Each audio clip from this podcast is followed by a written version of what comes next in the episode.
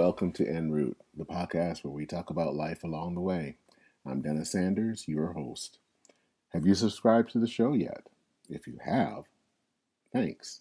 If you haven't, then what are you waiting for? Subscribe now. You can subscribe to the show in iTunes, Stitcher, Spotify, Google Podcasts, Apple Podcasts, or via RSS. When you do that, you'll never miss a show. And don't just listen to this show. Please consider leaving a review or rating on whatever platform you listen to on the to, to this podcast. When you do that, you make it a whole lot easier for other people to find this show. Also, Enroute has a YouTube channel. You can check out our show notes to find the link and then subscribe. You'll hear me sharing this story a little bit later in the podcast, but I wanted to share it now. In the summer of 1988, I went with my parents to uh, visit Washington, D.C., and we went to Arlington National Cemetery. And while there, I really learned about the significance of Arlington. I had not known that it was once the, the estate of one Robert E. Lee. We visited Lee's house, and the docent reminded us that it was here that Lee decided to fight for the Confederacy.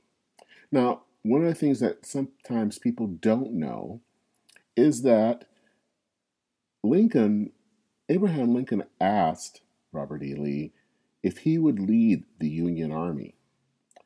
And he kept thinking about it and thinking about it, and finally, Lee decided he wanted to fight for his home state of Virginia.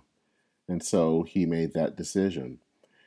The docent said that, and probably this is, was not true, but looking at his house, he could look out from his porch, and he knew that once he left Arlington, he would never see it again. And that was true. The land was seized by the government, and of course, now it is our national cemetery. Now, even though I'm African American and I have ancestors that were enslaved, there's a part of me that feels a sense of sadness about this man giving up his home. Now, on the other hand, of course, he was fighting for a cause that was evil. So, you know, losing his home was sad, but it wasn't that sad. But that's the thing about the Civil War. It, it brings up, in some ways, a lot of mixed emotions and mixed feelings about it because it is in so some ways so mixed up in a way of of different things and people. It is a pivotal event in the history of the United States. That four year period between 1861 and 1865 is one that I think has defined our nation. It's a story of a nation that is sundered. It's a story of justice for African Americans. And it's a story about the eventual reconciliation of the American nation. I spoke with Chris Mackowski. He is uh, the editor of the Emerging Civil War blog. And the blog is made up of a number of historians, both professional and, and amateur, that come together to talk about their different their views on the Civil War and lifting up probably pieces of history that many of us may not know and sometimes trying to relate that to today. During our conversation, we talk about Chris being a um, fanboy of Stonewall Jackson. We also talk about his uh, a very poignant blog roast, blog post that he wrote about his experience and observations um, on race uh, during a visit to Richmond and a visit to Monument Avenue shortly after the murder of George Floyd. We also talk about how to handle Confederate monuments and also how African American historians remind him that the Civil War is more than about battles. It's also about the emancipation of a people. So, let's listen in to my conversation with Chris Mackowski.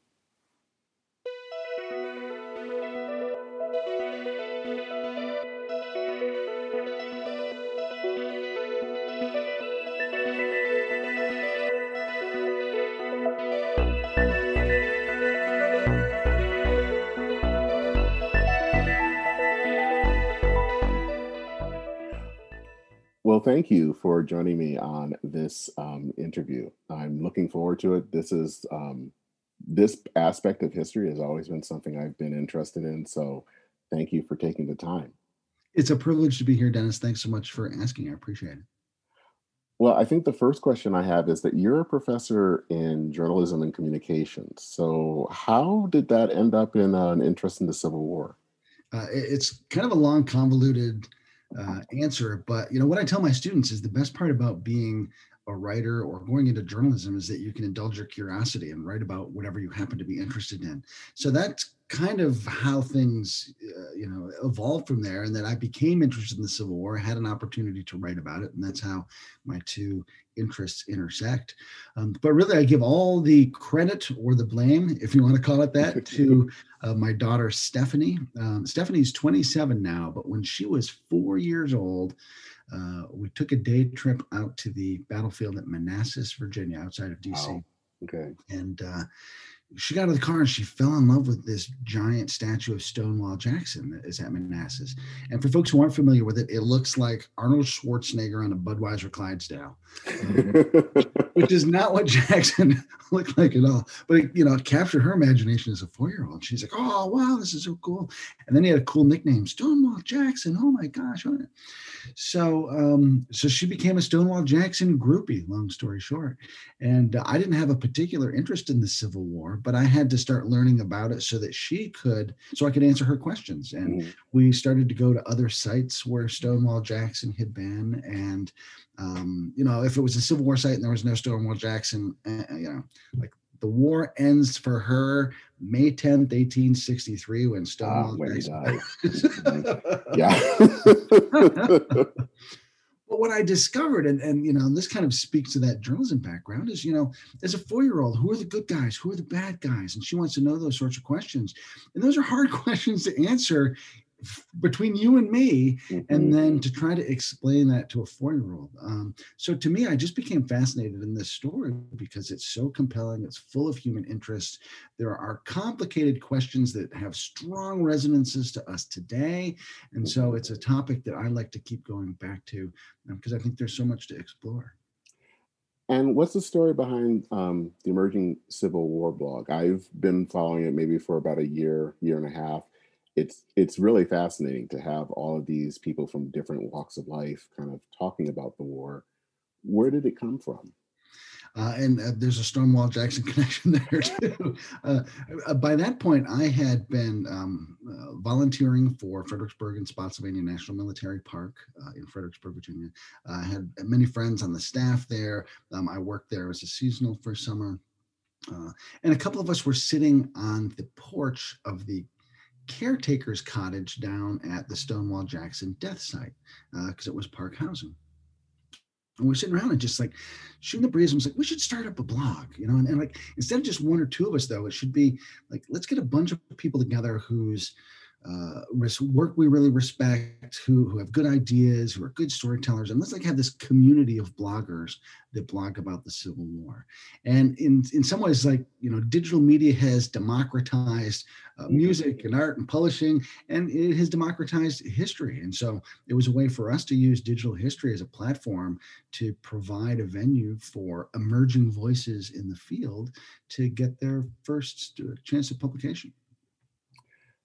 And kind of in talking about when you all kind of started the blog, and how do you think talking about the war has changed from when you started to now?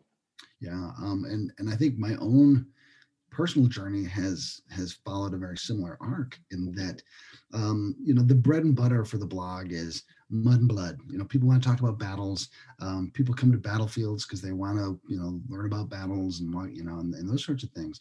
Um, so it was very military history oriented and um, you know talking to a lot of people they get interested in the civil war because they've gone to a battlefield right? Mm-hmm.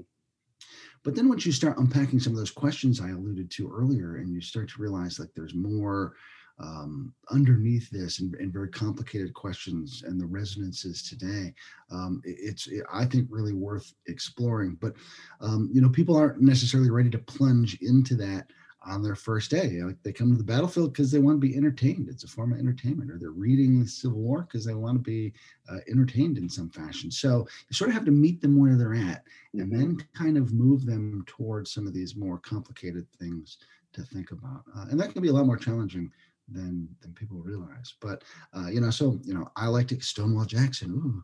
Well, then when I started to really understand the nuances of the Confederacy, it's like, uh, well, you know, um, and and those are questions and conversations that I think we should all be having.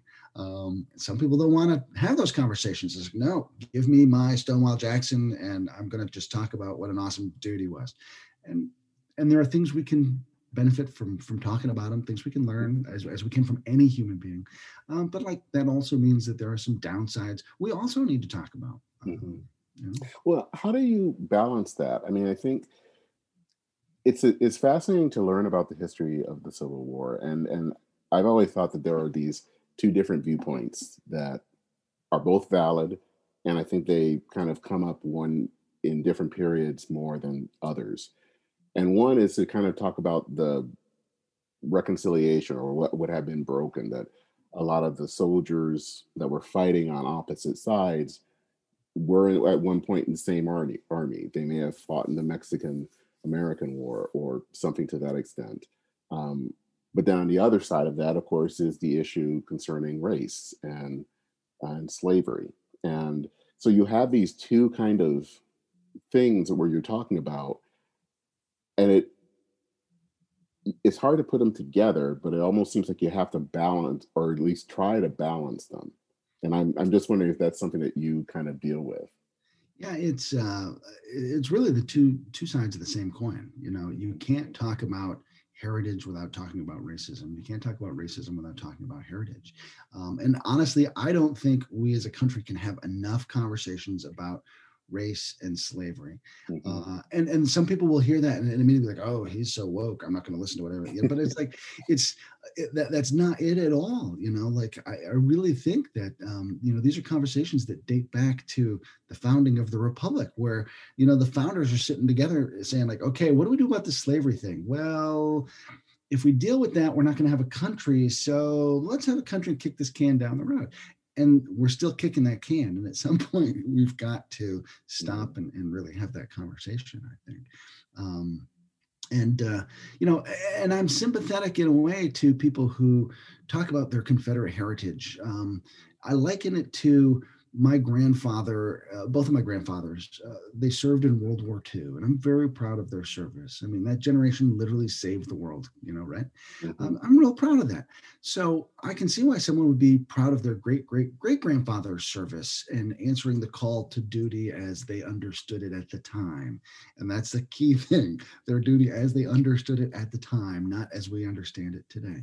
So I get that. And then the, I think where it gets really clouded is when we do start to then apply today's value system on their duty. And you know then that that becomes really complicated. One of the things that i remember um, my first trip to dc was in um, college. I think it was uh, between my freshman and sophomore years. And i went with my parents and we went to arlington cemetery. And it was there that i actually learned what arlington cemetery was about that that, that was robert e. Lee's one of his places. It was, um, and I think I remember from the the docent that was there, she talked about the fact of him making that decision after um, Lincoln had asked if he would lead um, the army of the Union Army, mm-hmm. of what decision he was going to make. And when he made his decision, and who knows if this is true or not, but it was kind of kind of epic in the way that it was that he looked over the land knowing that he was not going to see it again, um, which was true. Yeah. And there was a humanity in that that I understood, and you could feel a twinge of sadness about that. And you could also know he was fighting for a cause that wasn't that great and obviously affected my ancestors. Right. And so it was this this balance that was just interesting to kind of talk about that it wasn't it wasn't one or the other it was both and i think i don't know if that is it makes the issue not as as clear cut as i think sometimes we want it to be mm-hmm. and you know eh, and i'm saying this as a journalism professor i don't think that the media necessarily helps clarify that mm-hmm. conversation because you know everyone's looking for the clickbait everyone's looking for those uh, you know 140 characters that grab somebody's eyes and so you know this um, this media environment that creates this sense of of um, exaggeration and um, uh, you know extremism um, yeah, that does not help the conversation at all you know so um, there, there's a hysteria about it i think is a yeah like, so. yeah and unfortunately i think our media today is not as good at trying to deal with nuance as i think in some ways is needed mm-hmm, um, mm-hmm. And, and honestly though I, I do think there are a lot of media that try mm-hmm but um, you know, we get the media we deserve, or we get the media we ask for. I mean, the media is, you know, by and large, is a commercial entity, and they're looking where the dollar signs are. And so, we as media consumers have to be more responsible about seeking that stuff out if we're really earnest about it, um, because the media is just giving us what we want, what we're willing to pay for. So, one of the things I've picked up from the blog is that you still have a bit kind of a somewhat of a, a fanboy towards Stonewall Jackson.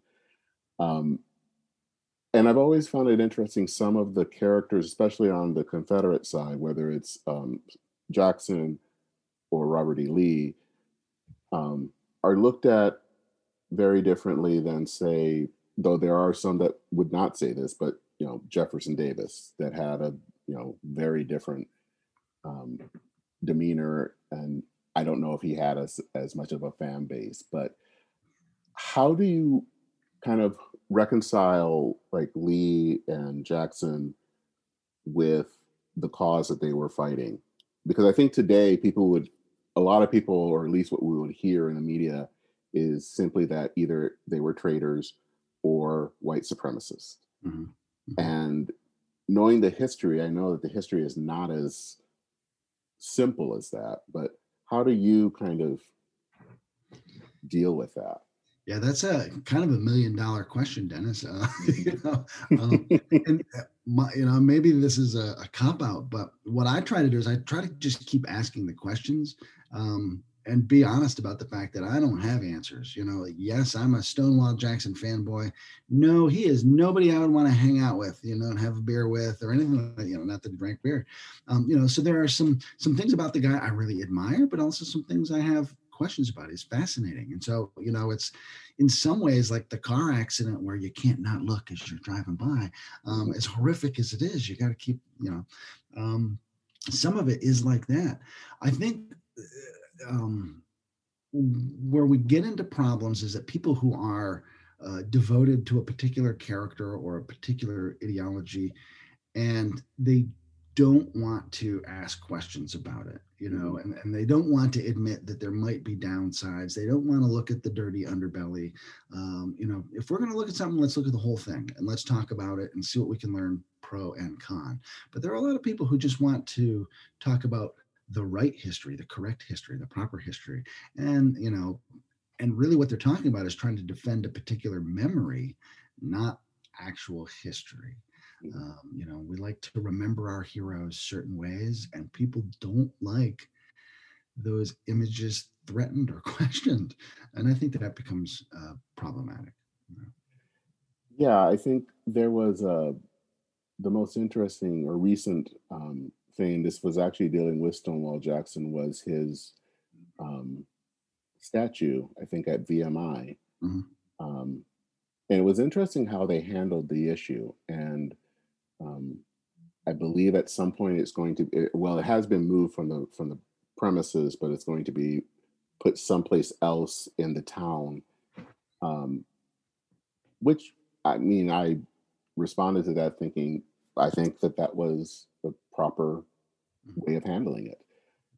The response was that I got was just shocking. I was just like, okay, I think some of you are a little bit, this is, whoa. I, I just was kind of shocked by it. Yeah, yeah, people have very strong feelings about that stuff. So they're relocating the uh, statue to the Newmarket battlefield. Um, okay. Um, and, and so it'll be on state property, but it'll be on a battlefield, contextualized a, a little differently. Um, Um, so eh, you know, but but people like say, well, gosh, he was never there. He shouldn't, you know, he shouldn't be at that battlefield. He was never there. You know, he marched by, kind of thing.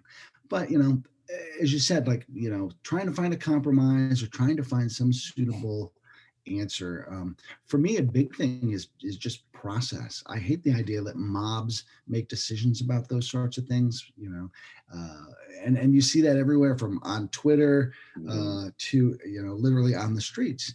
And and mob rule is not what democracy is all about.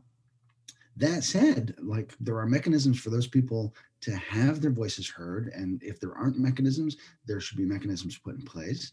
And people should have a say. There should be a process in place. And then after deliberation, not after high emotions, um, if people want to make a decision um, based on process, I think that's great. You know, and just as the city of Richmond once upon a time had it in its control to decide to put monuments up, the city of Richmond today has it in its control to decide whether to keep those monuments up or whether to take them down. One of the the blog posts I thought that was the most uh, poignant was the one that you wrote um, shortly after George Floyd's um, killing, mm-hmm. and you drove down to Richmond um, and kind of was taking in all that was happening, um, the graffiti painting and all that. Um, would you mind kind of sharing what was going through your mind at all this? That you know some of the how the statues were, all the kind of the mixture of having the statues on that row in Richmond, how people were responding to it, especially in the aftermath of when it happened. Um, just to kind of share that with with a wider audience. Sure, um, and I think that goes back to you know my former life as a journalist where I, I, feel the need to bear witness on some level. And so mm-hmm. you know we had had these uh, incredible protests national news happening you know kind of in my backyard. So i wanted to go down and just see it and bear witness and, and you know be a witness to history. Um, and i took my two boys with me. My uh, oldest son jackson is 21 and my youngest son maxwell was three. And um, we just walked up and down uh, Monument Avenue to kind of see what there was to see. And the thing that strikes me the most, you know, aside from just the sheer amount of graffiti, but like what that graffiti represented. And it was interesting the, the feedback I got from the pictures I posted. Some people just saw vandalism and, you know, they were just upset by the vandalism.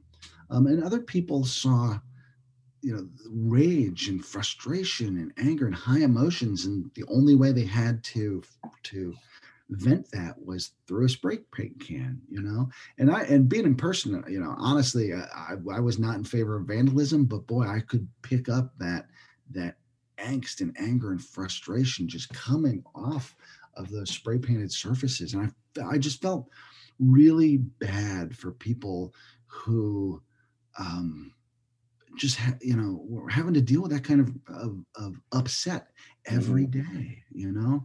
Uh, it really resonated with me and uh, made, made a, a, strong impression on me. Um, so i'm you know you know while i would certainly never condone public violence and vandalism like i was empathetic to the, this primal scream that some of these protesters were were finally letting loose.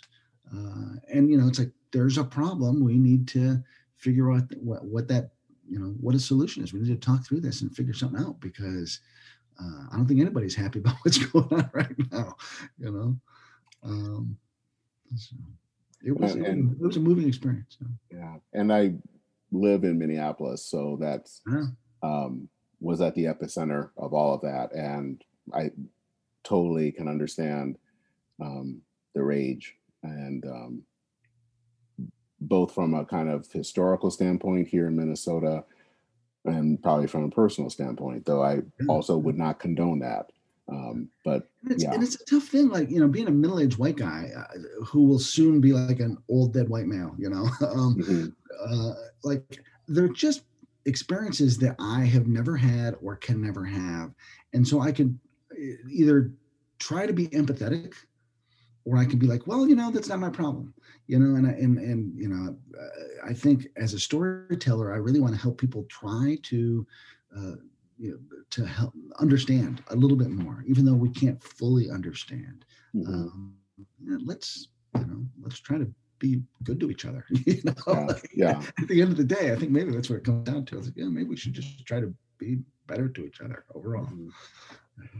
So, what do you think is the the the story of the Civil War? How does that relate to our modern day?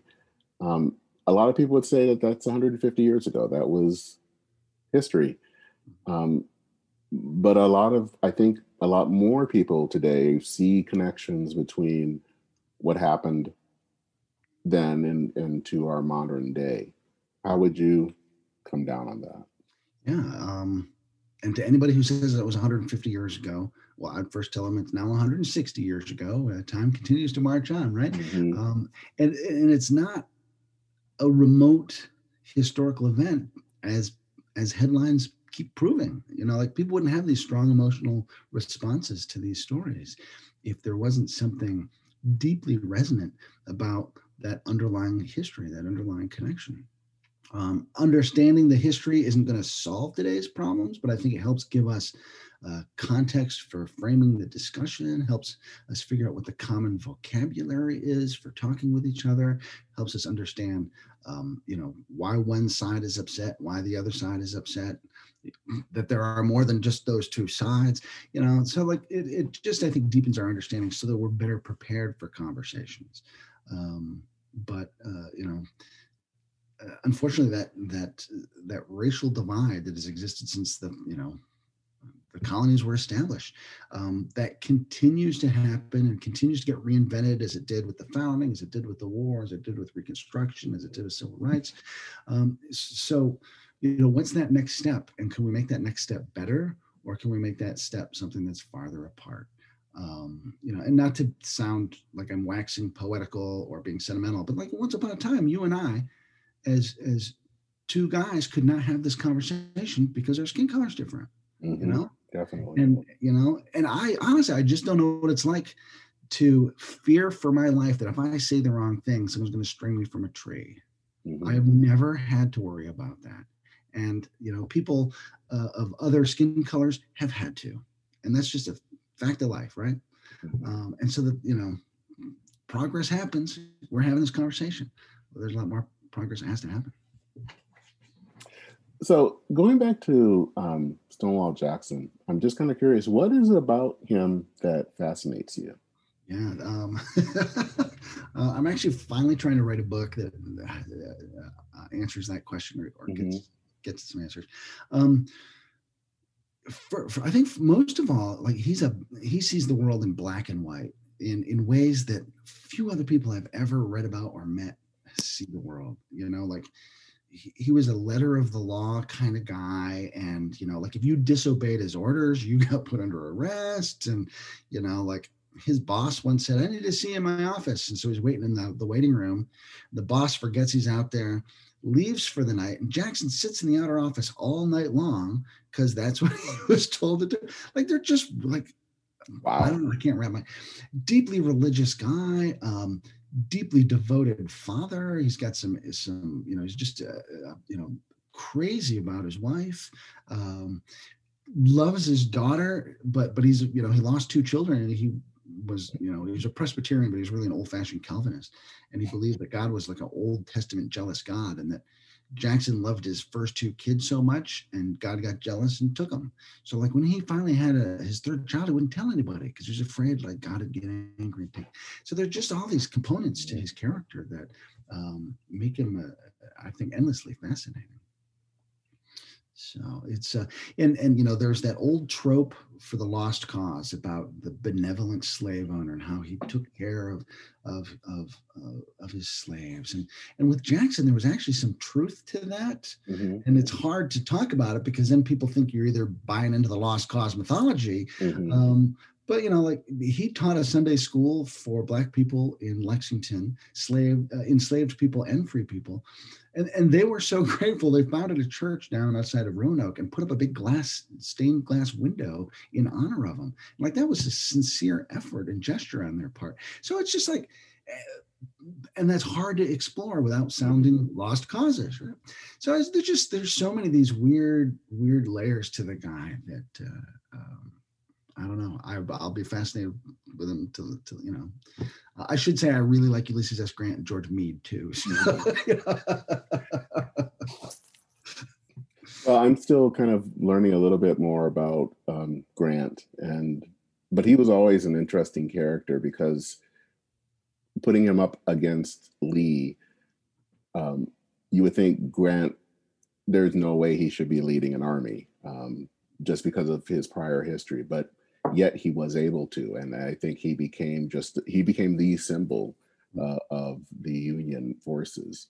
Um, and of course, that I think that propelled him to the White House. Yeah, yeah. I mean, he becomes like the symbol of the self-made man, uh, you know, in a lot of ways, where he comes from pretty humble beginnings and works his way up literally to, you know, to the White House mm. uh, through, you know, determination and resolve and the willingness to fail and humility and you know all those sorts of things that we really love as Americans. You know?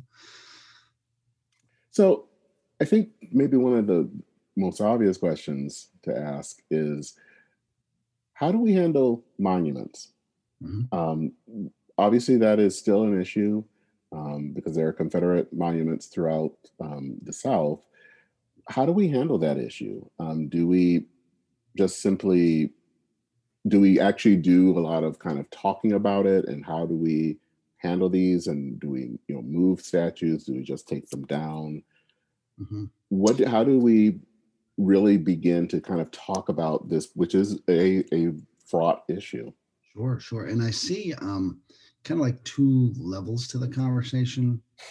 Um, and the first is, you know, process, going back to what I said earlier, process, process, process. And, you know, at the end of the day, if the process yields a decision, this is a democracy, mm-hmm. majority rules, you know, process should protect the rights of the minority, but you know but i don't think that that means we should then go take all these things and throw them into the trash heap because mm-hmm. they're they are learning tools they do capture people's imagination i mean that's how my daughter got interested in all of this right um, so there there are useful components to them and then as i said that that second component is like they are also works of art and as a, uh, a journalism professor, um, a big, strong advocate of the First Amendment, freedom of, of expression. Um, and so this idea of artistic expression just I think needs to be honored in some way, although some of these statues are pretty ugly to look at. so so I think yeah, again having a process that that leads to some conclusion that um, you know maybe not everybody gets everything they want, but mm-hmm.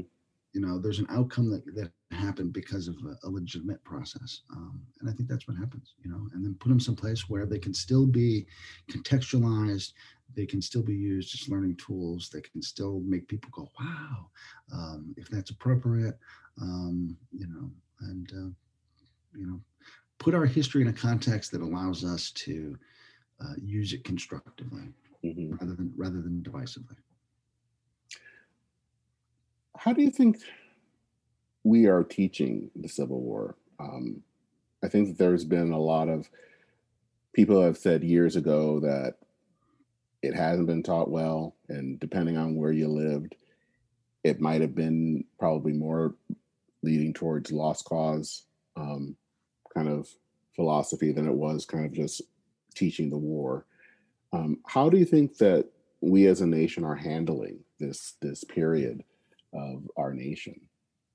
Uh, I think it's troublesome in a couple ways. Uh, first, just because it varies from state to state, and so mm-hmm. um, places in the South, I'm told, do teach it differently than places at the North. Um, I do a lot of uh, work with the American Battlefield Trust with their annual Teacher Institute, so I have a chance to talk to a lot of middle school and high school teachers who are teaching the Civil War. So this is kind of where this is coming from, and um, you know just depending on what the state requirements are. But there are still states that talk about you know the Civil War as being about states' rights, which is balderdash. Um, states' rights to what? Own slaves. You know, that's what. You know, and and I don't say that to be provocative. Go and look at the the primary sources, like the the ordinances of secession. Like they they just lay this out pretty baldly. So um, I'm not misinterpreting history as much as history has been misinterpreted. Um, so you know that that state by state thing is pretty problematic and then just you know this modern movement toward assessment and so teachers a lot of times feel like they're having to teach to a test. So there's not a lot of time to stop and really delve into something that is complicated and has lots of nuance, you know, like what's the fact that's going to show up on the test? You got to kind of teach that. So I think these are two factors that really complicate our common understanding of what the war was really about, and that uh, you know unfortunately just makes it harder for us to have conversations about it. Mm-hmm. Now, there are people. If I say that the war was about slavery, I know people will punch me in the nose. You know, like it is not about slavery. It's like, yes, yes, it is. you know, there are all sorts of other reasons that they tie into it, but yes, it was all they all come back to slavery. You know, I just always find that interesting when people say it's not about slavery. It's like, um, I, I, I think it was. I, think, yeah. I think that was the main point of the, the, the entire war. So, and, and, Lincoln talks about preserving the Union. Exactly. Well, you, yeah. wouldn't have to do that if the South didn't leave or slavery. You know. Mm-hmm. so. Oh. Well, one other question that um, that I have is, and I just was finishing a history podcast I listened to um, at the um, surrender at Appomattox, mm-hmm. and what's fascinating about that is really the humanity that was shown, um, especially from the Union side towards the Confederacy. Um, the terms of surrender were incredibly generous. I think General Lee was quite surprised mm-hmm. about that. Um, how the soldiers were treated as they gave up their guns was was seen to be very humane. What do you think that that lesson te- has to teach us today? Uh, as you see these two opposing forces who definitely fought each other, but when it was all done, they treated each other as brothers.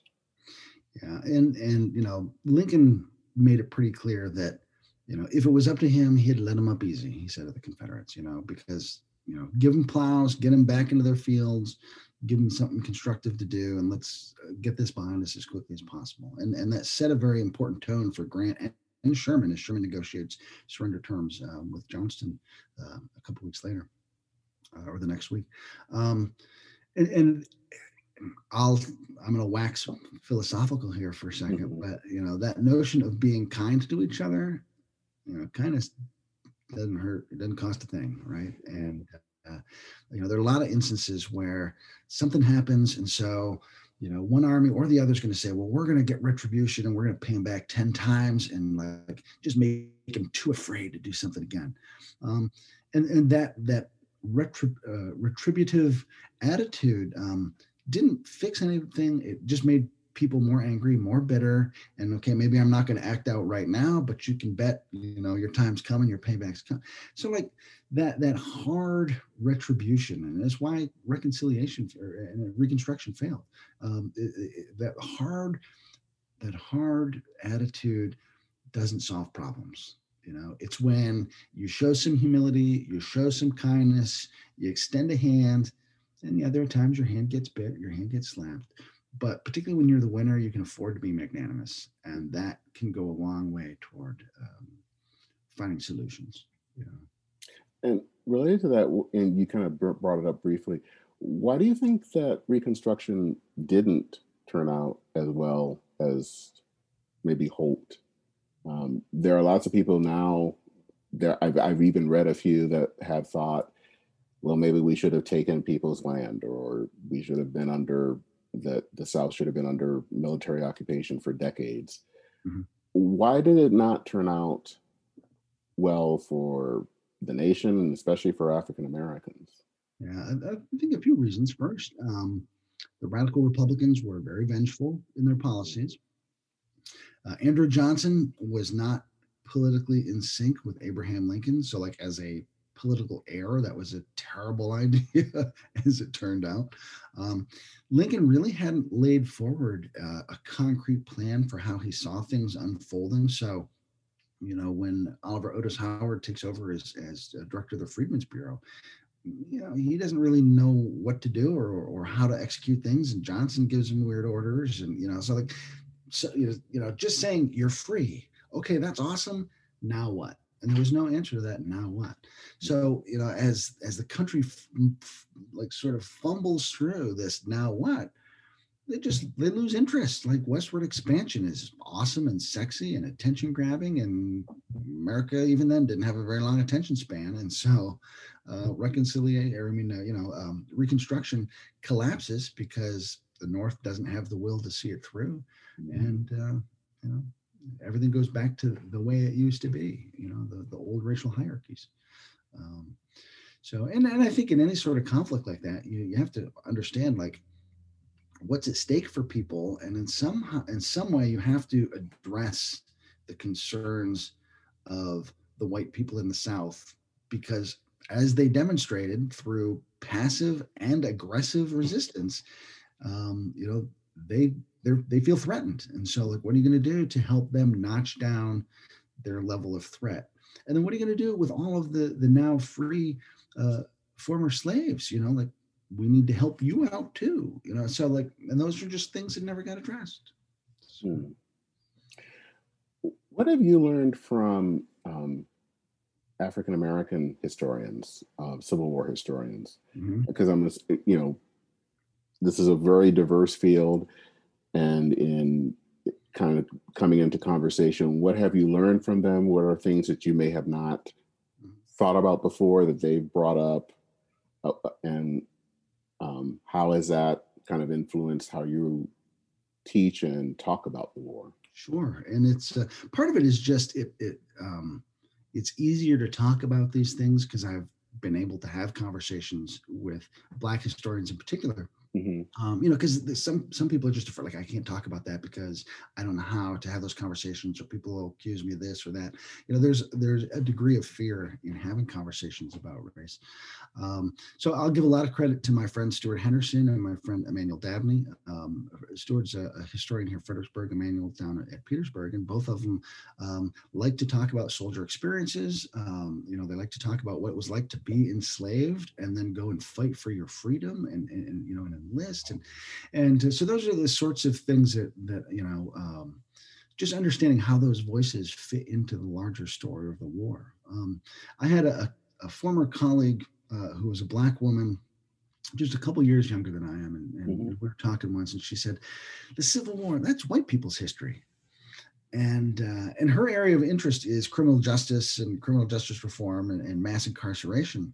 And so that answer surprised me quite a bit because we can make some pretty direct links from from yeah, yeah. that, right? A tiny yeah, and, and i said well, tell me about that. That's a fascinating answer. And you know because most of civil war history is told as battles and leaders and you know, white guys on horses giving orders. Um, you know, maybe we'll mention the Emancipation Proclamation, but we're probably going to talk about the Gettysburg Address instead. You know, and so like that is what she saw Civil War history as being. And and talking with guys like Steward and with Emmanuel and, and with other voices, uh, you know, Bryan Cheeseboro does a lot of stuff um, uh, online. Um, you know, just like this is very much history for Black people you know it, it was a huge watershed moment to finally become free. And um, a lot of people black and white don't appreciate that or they take that for granted.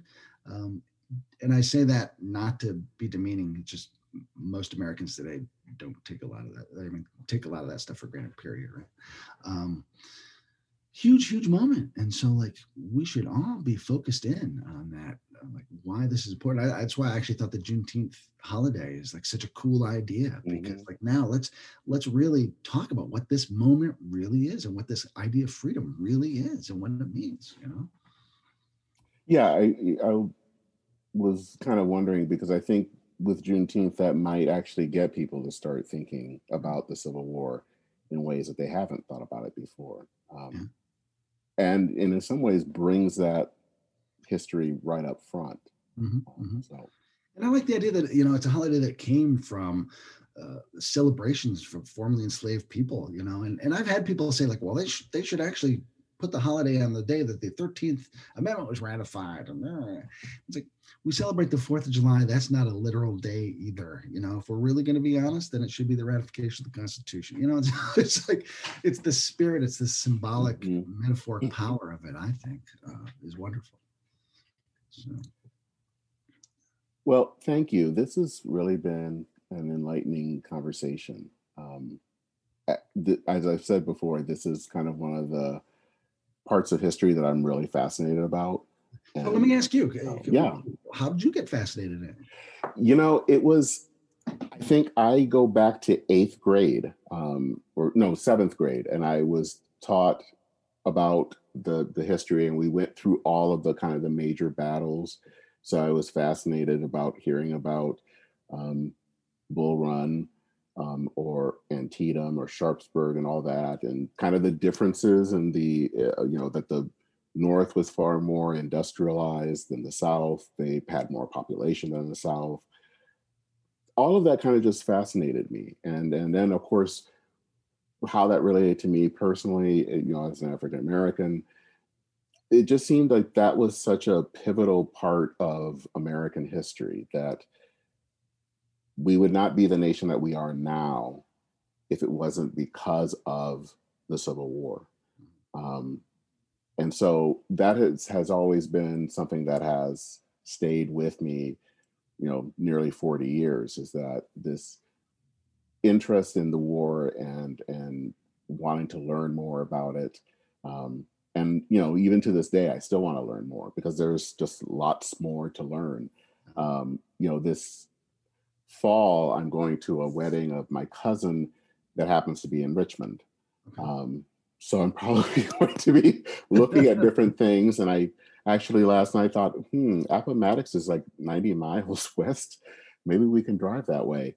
Um, just because it, it's just, it, I don't know, it just fascinates me. And I think it, it's such a, a foundational to our, our nation, even, even in some ways more so than the revolution, even though that's an important part of of of American history. This is the Civil War is kind of where we had to we were trying to actually live up to those words that were written 90 years before. Yeah. And so yeah, that's kind of where my my love of the Civil War comes from. Yeah, yeah. And and I don't think you and I have solved a single problem tonight. Nope. But what a great conversation, you know. And I think if more people had these sorts of conversation, we would all be better off. You know? Yeah, you don't have to solve everything. I, I think it's just good to sometimes hear the stories and hear where people are coming from, and yeah. that's that's what matters. Yeah, yeah. So, well, it's been a privilege to chat with you, Dennis. I'm, I'm really grateful for the chance to to talk. Well, thank you, and you as well, and hopefully we will talk again sometime. It would be my privilege. Thank you so much. All right. Well, take care. Have a good evening. Thanks, you too, guys. All right.